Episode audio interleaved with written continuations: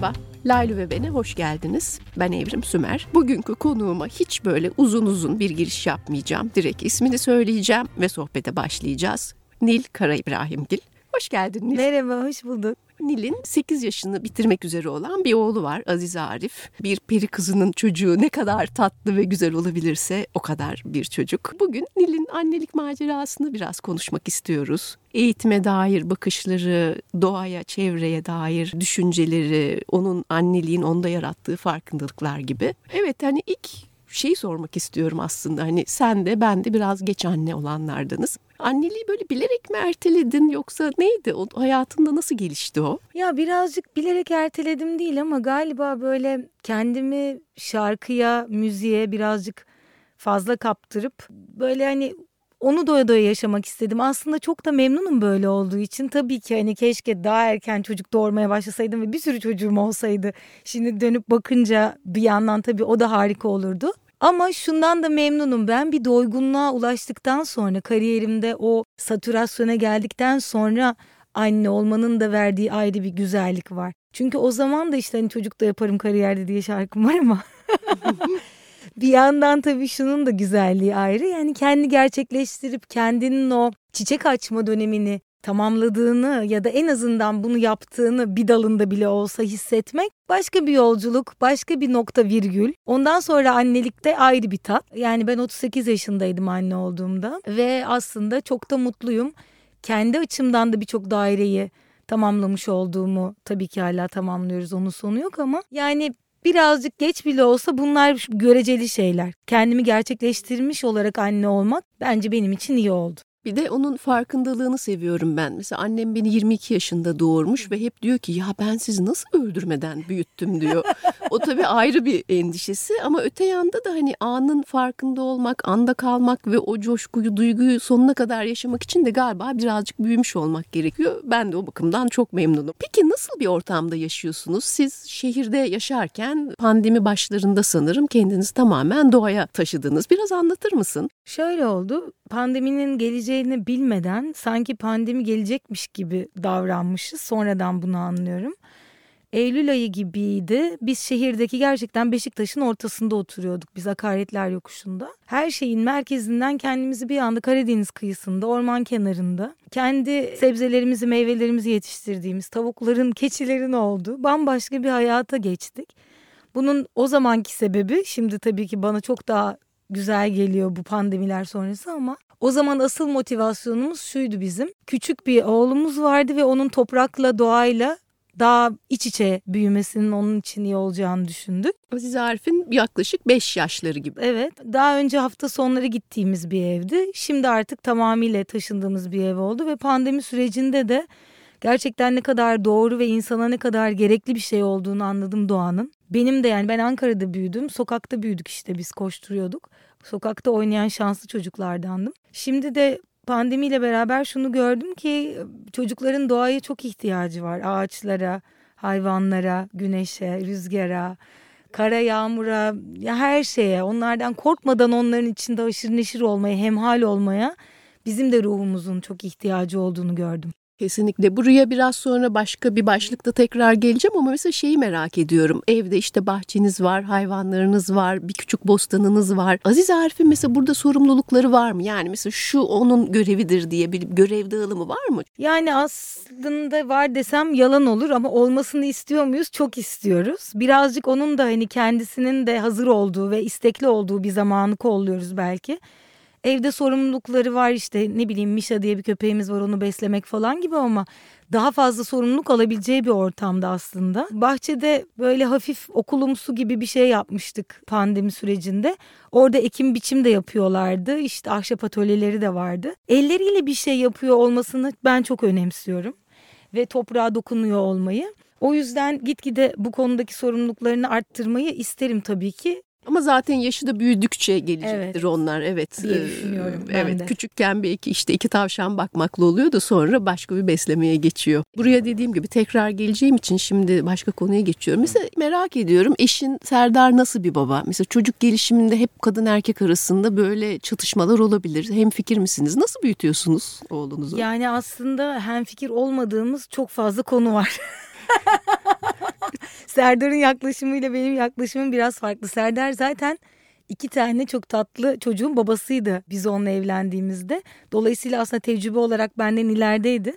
Fakat ben de çok belki kitabi mi diyeyim sana kitabi ve meraklı bir anne olarak okumadığım böyle bir kitap kalmamıştır. Ben de sürekli kendimi ve anneliğimi revize ettiğim için Serdar'ı revize edemeyeceğimi anladım. Çünkü hem Serdar çok köklü birisi. Yani Ve tecrübe çok kanıksanmış bir bilgi oluyor evet, ya değişmesi daha zor oluyor. Daha zor oluyor. O yüzden en sonunda şunu da anlaştık biz. Herkes Aziz Arif'e kendi yaklaşımıyla davransın. bir tane yaklaşım belirlemeyelim. Benimki bende olsun eleştirilmesin. Serdar'ınki Serdar'da olsun eleştirilmesin gibi.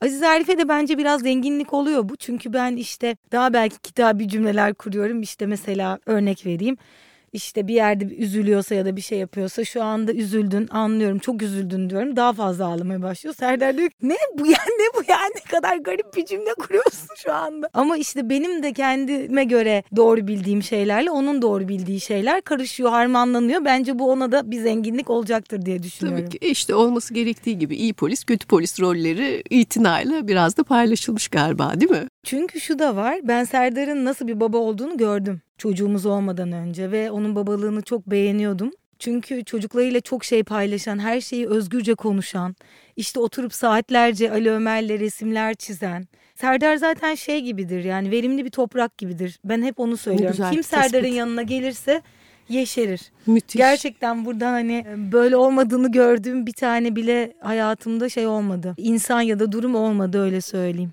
Yeşermek deyince sen de Aziz Arif'le yeşerdin ben sanırım. Okuduğum röportajlarından birinde çok güzel bir şey demiştin. O beni büyütüyor aslında diye. Doğru. Annelik sana nasıl bir farkındalık getirdi ve nasıl değiştirdi seni?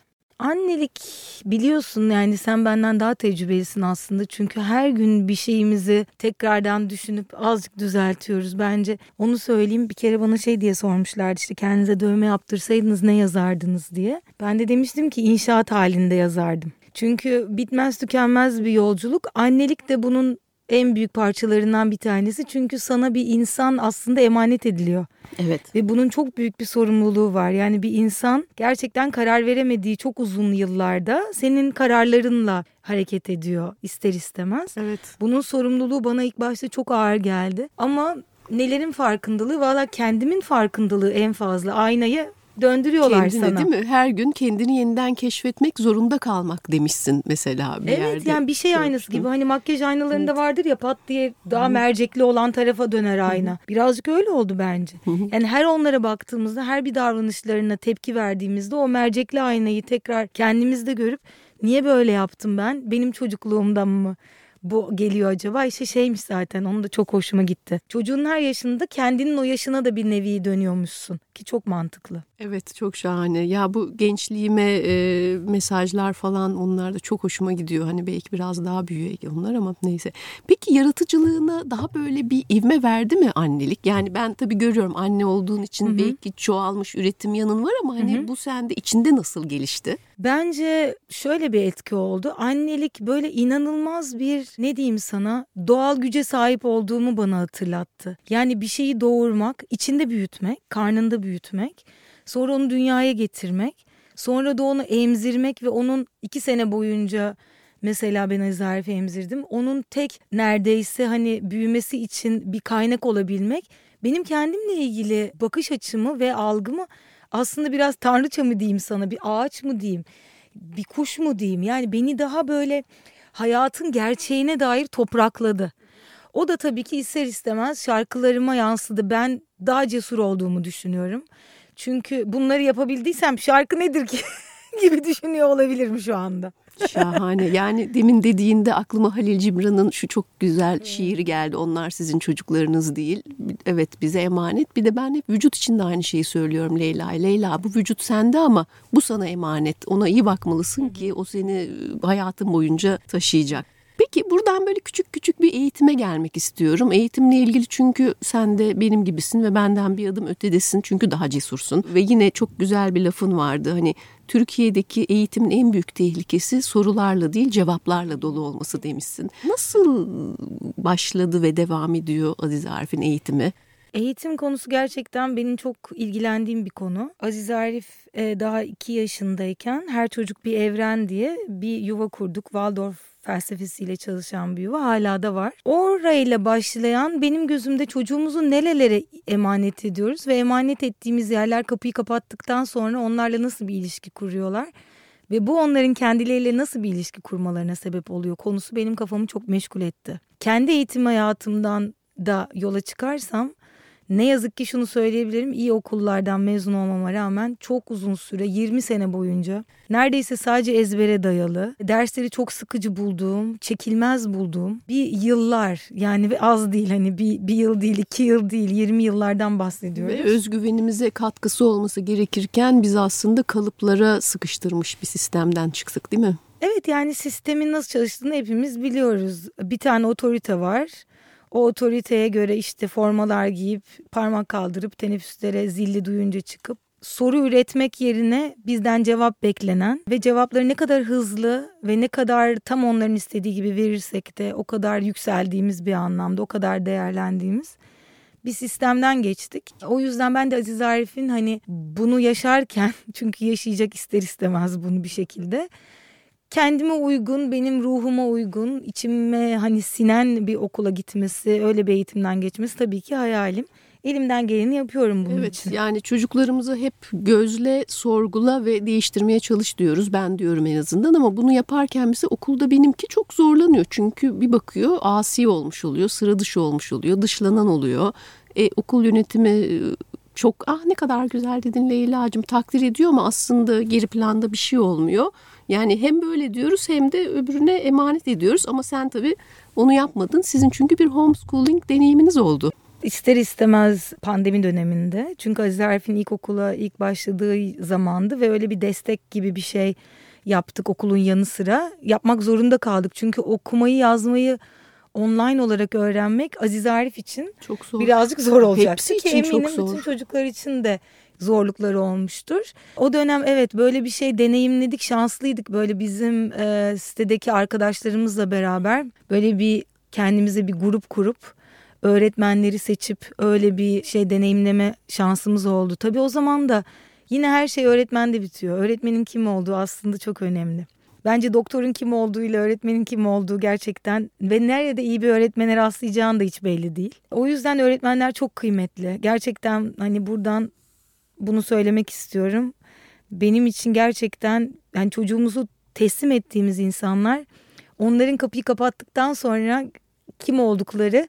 Çünkü çocuklar biliyorsun sadece duymuyorlar. Onlar içlerine çekiyorlar o insanı. Hissediyor, görüyor, kokluyor, her şeyi yapıyor. Yani özellikle birinci ve ikinci sınıf akademiyadan çok aslında ikinci anne kucağı gibi bir yer. Evet çünkü hala oyun çağındalar. Bence çok yanlış bir yaşta başlıyorlar zaten okula. Evet. daha yani dişleri çıkmadan, daha hiç o konuyla ilgili bir şey merak etmeden.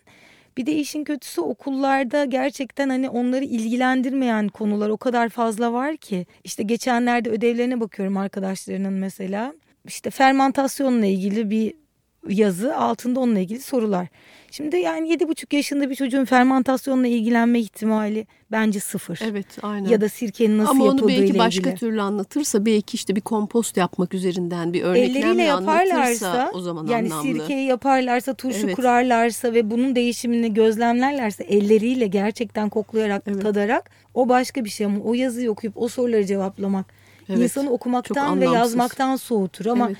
de ki onlara ejderhalarla ilgili bir şey e, okuyun ve bu soruları cevaplayın koşa koşa yaparlar Kesinlikle. ya da ormanda karanlık bir kulübe. Falan. Evet. evet ya da zehirli örümcekler. Ya yani o kadar kolay ki aslında onların evet. dikkatini çekebilmek. Evet. Mesela benim de bu arada birinci sınıfa başlatma kriterim Leyla yabancı dil konuşulan yabancı bir yuvadaydı. Hı. Sonra ilkokula başlayabilirdi ama bir sene beklettik. Çünkü dedik ki babasıyla yani birinci sınıfa başladığı zaman poposunu kendi silebiliyor olması gerek. Hı. Hani benim işim de buydu. O da bir kriterdi evet, tabii ki. Peki sizin bu homeschooling sisteminiz ne kadar devam etti? Çünkü devam edemedi. Çünkü Türkiye'de milli eğitim buna izin vermiyor değil mi?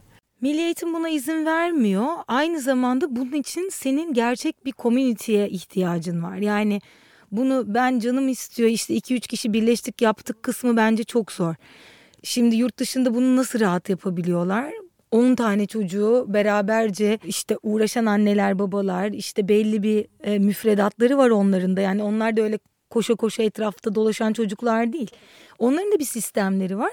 E, bu Türkiye'de bizimki tam homeschooling sayılmaz. Bizimkilerin öğretmenleri vardı. Ama homeschooling dediğinde anne babanın çok aktif yer aldığı, hı hı. rol aldığı bir hı hı. şey. Hı hı. Biz onu yapmaya kalkışmadık ama yine de hani evin civarında geçtiği için pandemiden de dolayı e, birazcık ona benzedi. Yani ben şöyle düşünüyorum Steiner şey diyor. Rudolf Steiner işte Waldorf felsefesinin kurucusu. İlk 7 yaşına kadar 7 yaşına kadar işte ona göre böyle döngüler var hayatımızda. 7 yaşa kadar ağacın gövdesi oluşuyor diyor. Ve o gövdeden sonra sen istediğin şeyi yap. Artık o dallar istediğin kadar rüzgar, fırtına, yağmur, çamur gelsin güçlü bir gövdeden çıkmış oluyor diyor. O yüzden bu ilk 7 yaşa çok büyük bir önem veriyor. Evet bu 7 yaşa kadarki eğitim hani benim gözümde devamı da olmalı ama hani sanatla, oyunla, doğanın içinde bir eğitim değil mi? Evet yani o 7 yaşa kadar en azından daha doğayla dediğin gibi iç içe, daha sorular sorarak, daha oyun oynayarak. Çünkü hala oyun yaşı ve oyun çağı.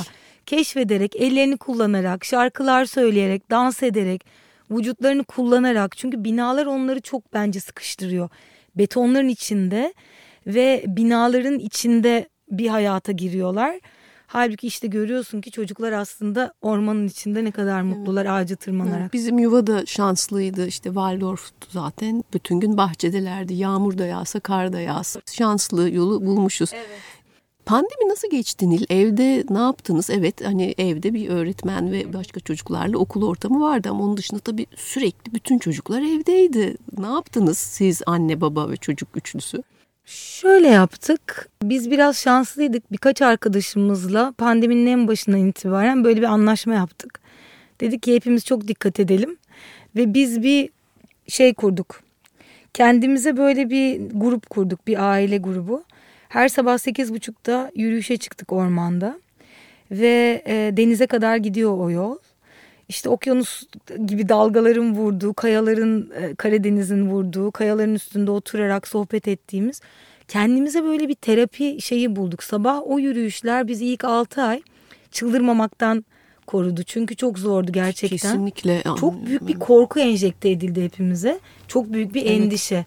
Yani havadan bile kapacağımız bir şeyin bizi öldüreceğini düşünüyorduk. Ki Düşünsene. biz yetişkiniz bir de çocuğu düşün. Evet. Bir anda eve kapanıyor ve hiçbir şeyi anlamlandıramıyor. Evet. evet onlar için apayrı olduğuna eminim zaten.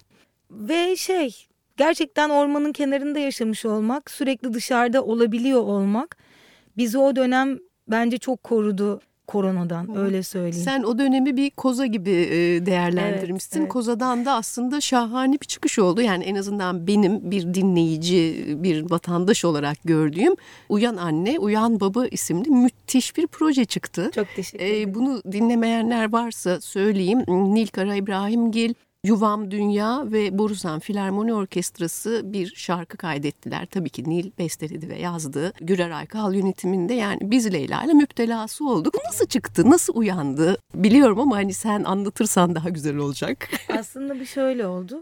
2050 yılında çocuklar elma bulamayabilir gibi bir laf duydum. Sonra bu bana hiç böyle inanılır gibi gelmedi. Çünkü 2050 o kadar yakın bir zaman Tabii, kendi çocuklarımızı sene. düşündüğümüzde.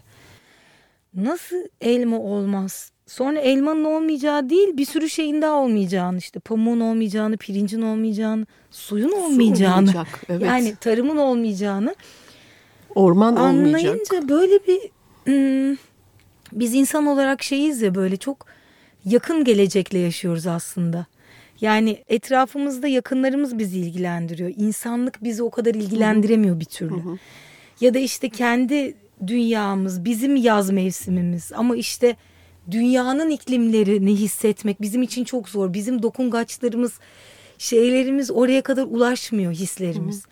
Ama bu grand level'da yani bu büyük makro bakışta büyük bir felaket bizi bekliyor.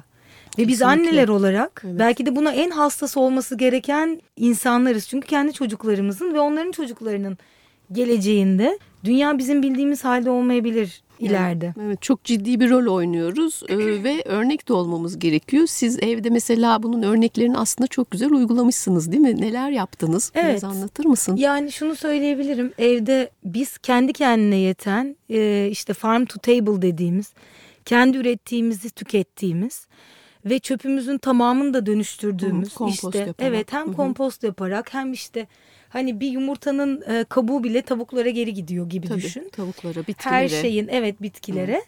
E, her şeyin hani ki saçımızı kestiriyoruz. O saçı da alıp biz e, gübre olarak kullanıyoruz. Ha, yani her şeyin hemen hemen böyle bir döngüde olduğu bir şey kurmaya çalışıyoruz. Her gün de bunun için çabalıyoruz. Enerji konusunda da yaptıklarımız evet, var diye güneş enerjisiyle çalışıyor evimizin tamamı. Şimdi elektrikli arabaya geçtim. Ondan da çok mutluyum. Harika. Mümkün olduğu kadar işte hayvanlarımız da var, e, tavuklarımız var.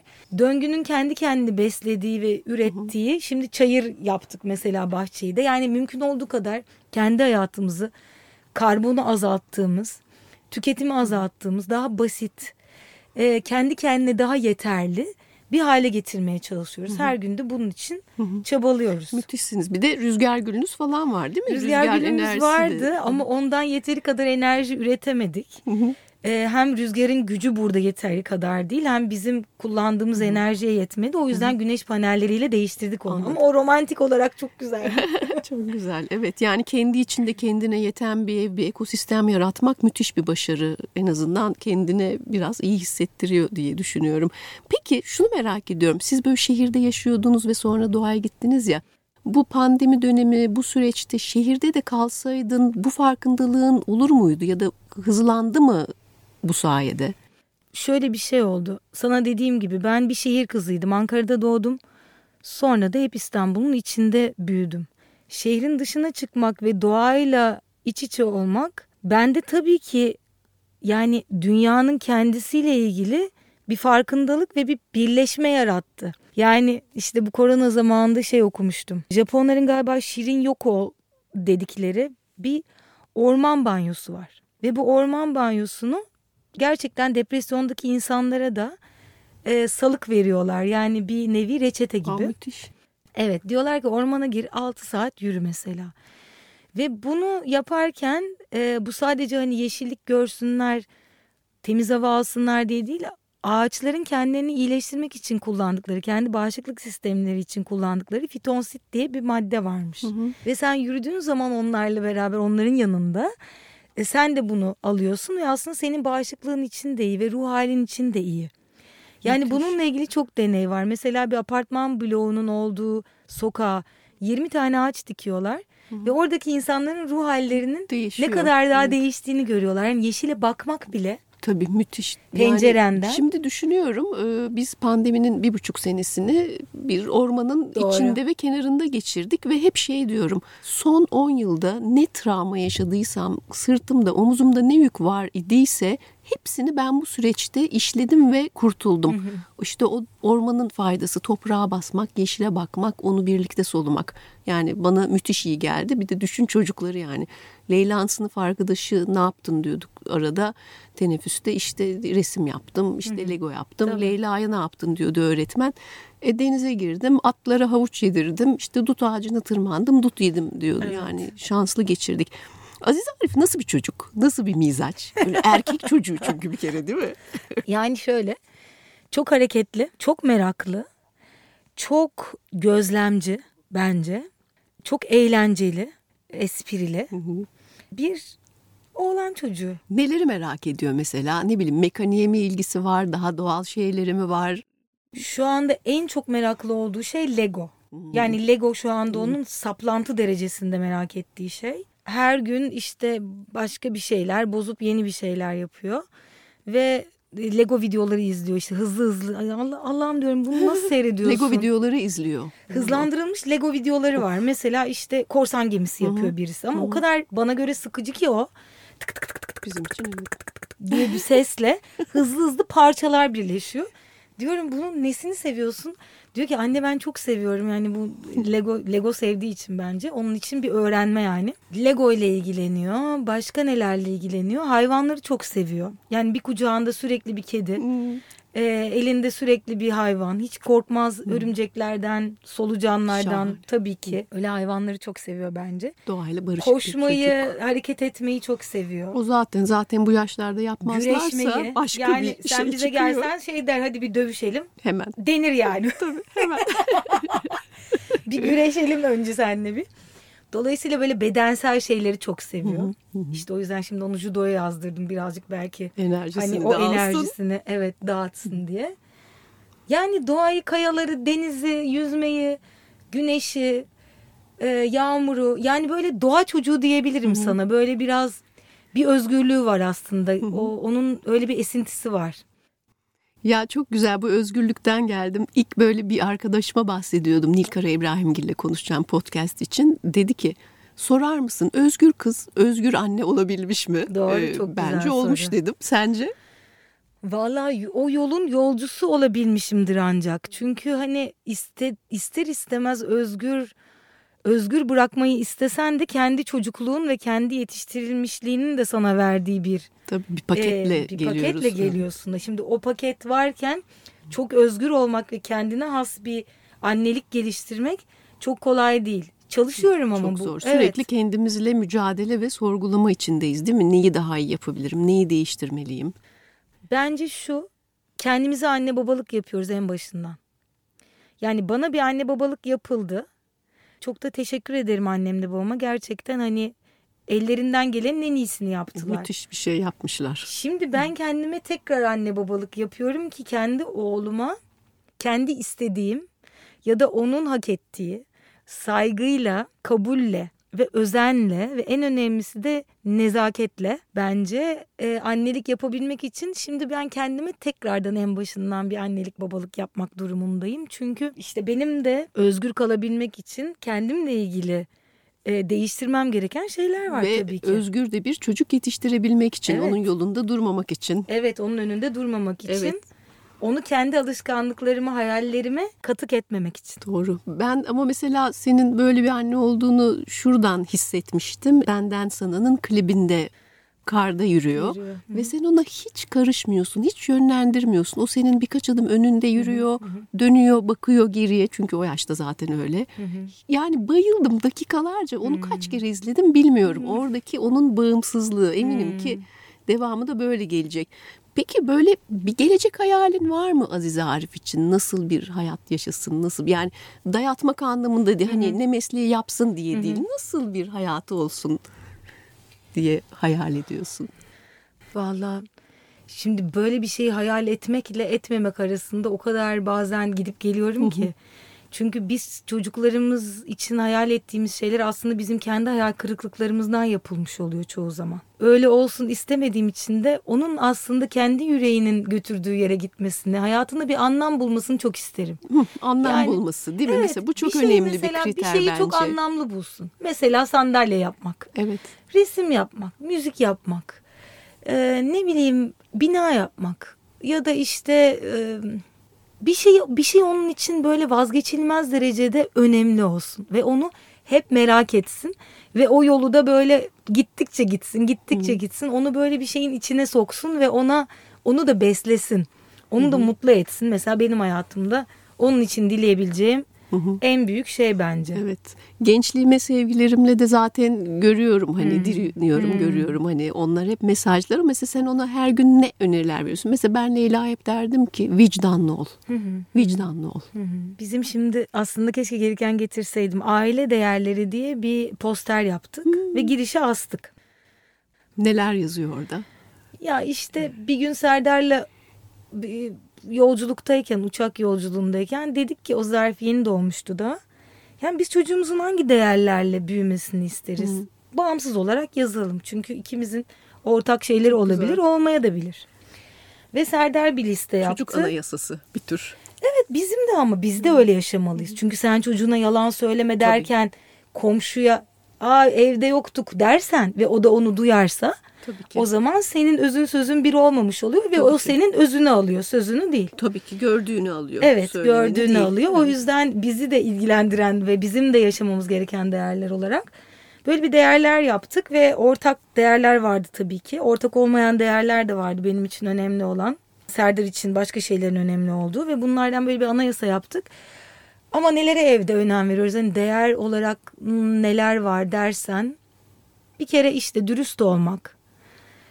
Her canlıya yumuşak davranmak, özenmek arkadaşlarına, kendine de ama. Kendine de o özeni Tabii. göstermek. Zaten önce kendimize iyi davranmalıyız Evet. ki diğerlerine de çıksın. Yani sen çok de kişi çok unutuyor değerli. bunu. Evet sen çok değerlisin. Kendine teşekkür et. Dün gece bir arkadaşım söyledi. O kadar çok hoşuma gitti ki ona da terapisti söylemiş.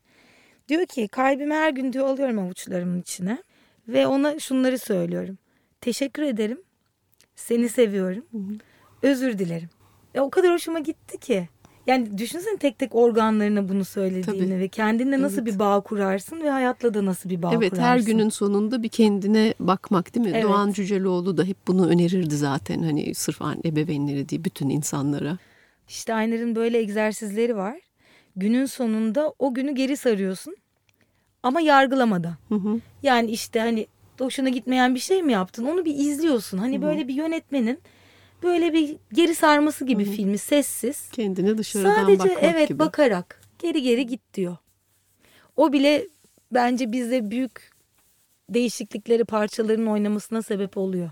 Tabii geri bakınca orada aslında belki çocuk başka bir şey söylemek istemiş. Biz yanlış anlamışız. Yani bende oluyor bunlar. Fark ediyorum ve geri gidip sonra ya böyle olmuştu ama ben yanlış anlamışım ya da tam tersi olmuş özür dilerim falan diyorum. Evet. Sonra sözünü tutmak, söylediği bir şeyi değil mi? Yani mesela biz ona bir şey diyorsak onu mutlaka yapıyoruz. Bir de benim şey çok hoşuma gitti. İlk başta duyduğum buradan anneler dinliyordur belki bizi. Hiç yalan söylemeyin çocuğunuza diye bir şey duymuştum ben. Ve bana hani tabii ki çok yalan söylenmiştir, sana da söylenmiştir. Bana bu böyle şey geldi. Nasıl yani? Yani çok küçük bir çocuk. Her şeyi hani doğru mu söyleyeceğiz gibi. Önce bir bana garip geldi. Fakat sonra ben bunu benimsedim. Çünkü şunu fark ettim. Doğruyu söylemek bir çocuğa her şeyin en sert halini söylemek değil. Ama onun üslubuna göre değiştirerek de gerçeği söyleyebilirsin. Tabii neyi nasıl söylediğin önemli Nasıl zaten. söylediğin daha önemli. Evet. Ne söylediğinden. Tabii. Dolayısıyla işte bu yalan söylememek mesela büyük bir değer oldu. Çünkü biz hiçbir zaman yalan söylemedik. Yani evde şeker bitti de demedik. Var ama yemesen iyi olur dedik. Evet. Böylece o da kendin e, bize güveniyor. Bu da çok güzel bir şey. Yani bir yere giderken hemen döneceğim diyorsak hemen döndük. Dönmeyeceksek Evet. dönmeyeceğiz Evet. biz bayağı bir zaman dedik. Bence bu Evet. önemli bir şey. Evet ve çocuk sorularını da çocukça geçiştirmemek de senin yapmadığın bir şey değil mi? Yani yaptığın bir şey pardon. Yani tabii ki yani Ciddi işte ciddi cevap veriyorsun hep değil mi? Ciddi ciddi cevap veriyorum. O bir şey sorduğu zaman hemen dizlerinin üzerine çöküp gözlerine bakıp sorduğu şeyi gerçekten duyup cevabını bilmiyorsam gel beraber araştıralım. Ben de bilmiyorum bunu. Mesela geçen gün bana şeyi sordu. Mirket nasıl bir hayvan dedi. Ben dedim ki mirket hakkında çok şey bilmiyorum. Yani komik bir hayvan. Böyle sürekli ileriye bakan böyle istincap gibi bir hayvan ama bilmiyorum araştıralım dedim. Beraber oturduk okuduk. Yani her bir soru bence bir kapı. Tabii. Yani biz onu açabiliriz, açmayabiliriz, Ve bir- geçiştirebiliriz. Birbirinizi tanımak için de çok güzel Çok. kapılar bunlar. Çok. Bin bir soru var orada. Tabii evet soru soruyu takip ediyor. Takip ediyor evet. Sen tabii çok hoş, değişik giyinen, müthiş bir tarzı olan bir kadınsın. Çok teşekkür Ee, ederim. Aziz Arif böyle diğer anneleri görünce ya anne sen farklısın diyor. Mesela bana baksa çok sıkıcı bir kadın olarak görür beni muhtemelen. Estağfurullah. Neyin sıkıcı senin cıvıl cıvılsın.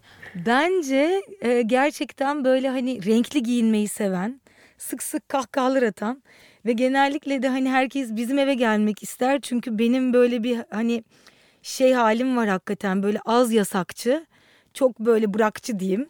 e, bir halim var. O yüzden böyle annesini bence hafif böyle uçuşan bir şey olarak görüyor olabilir.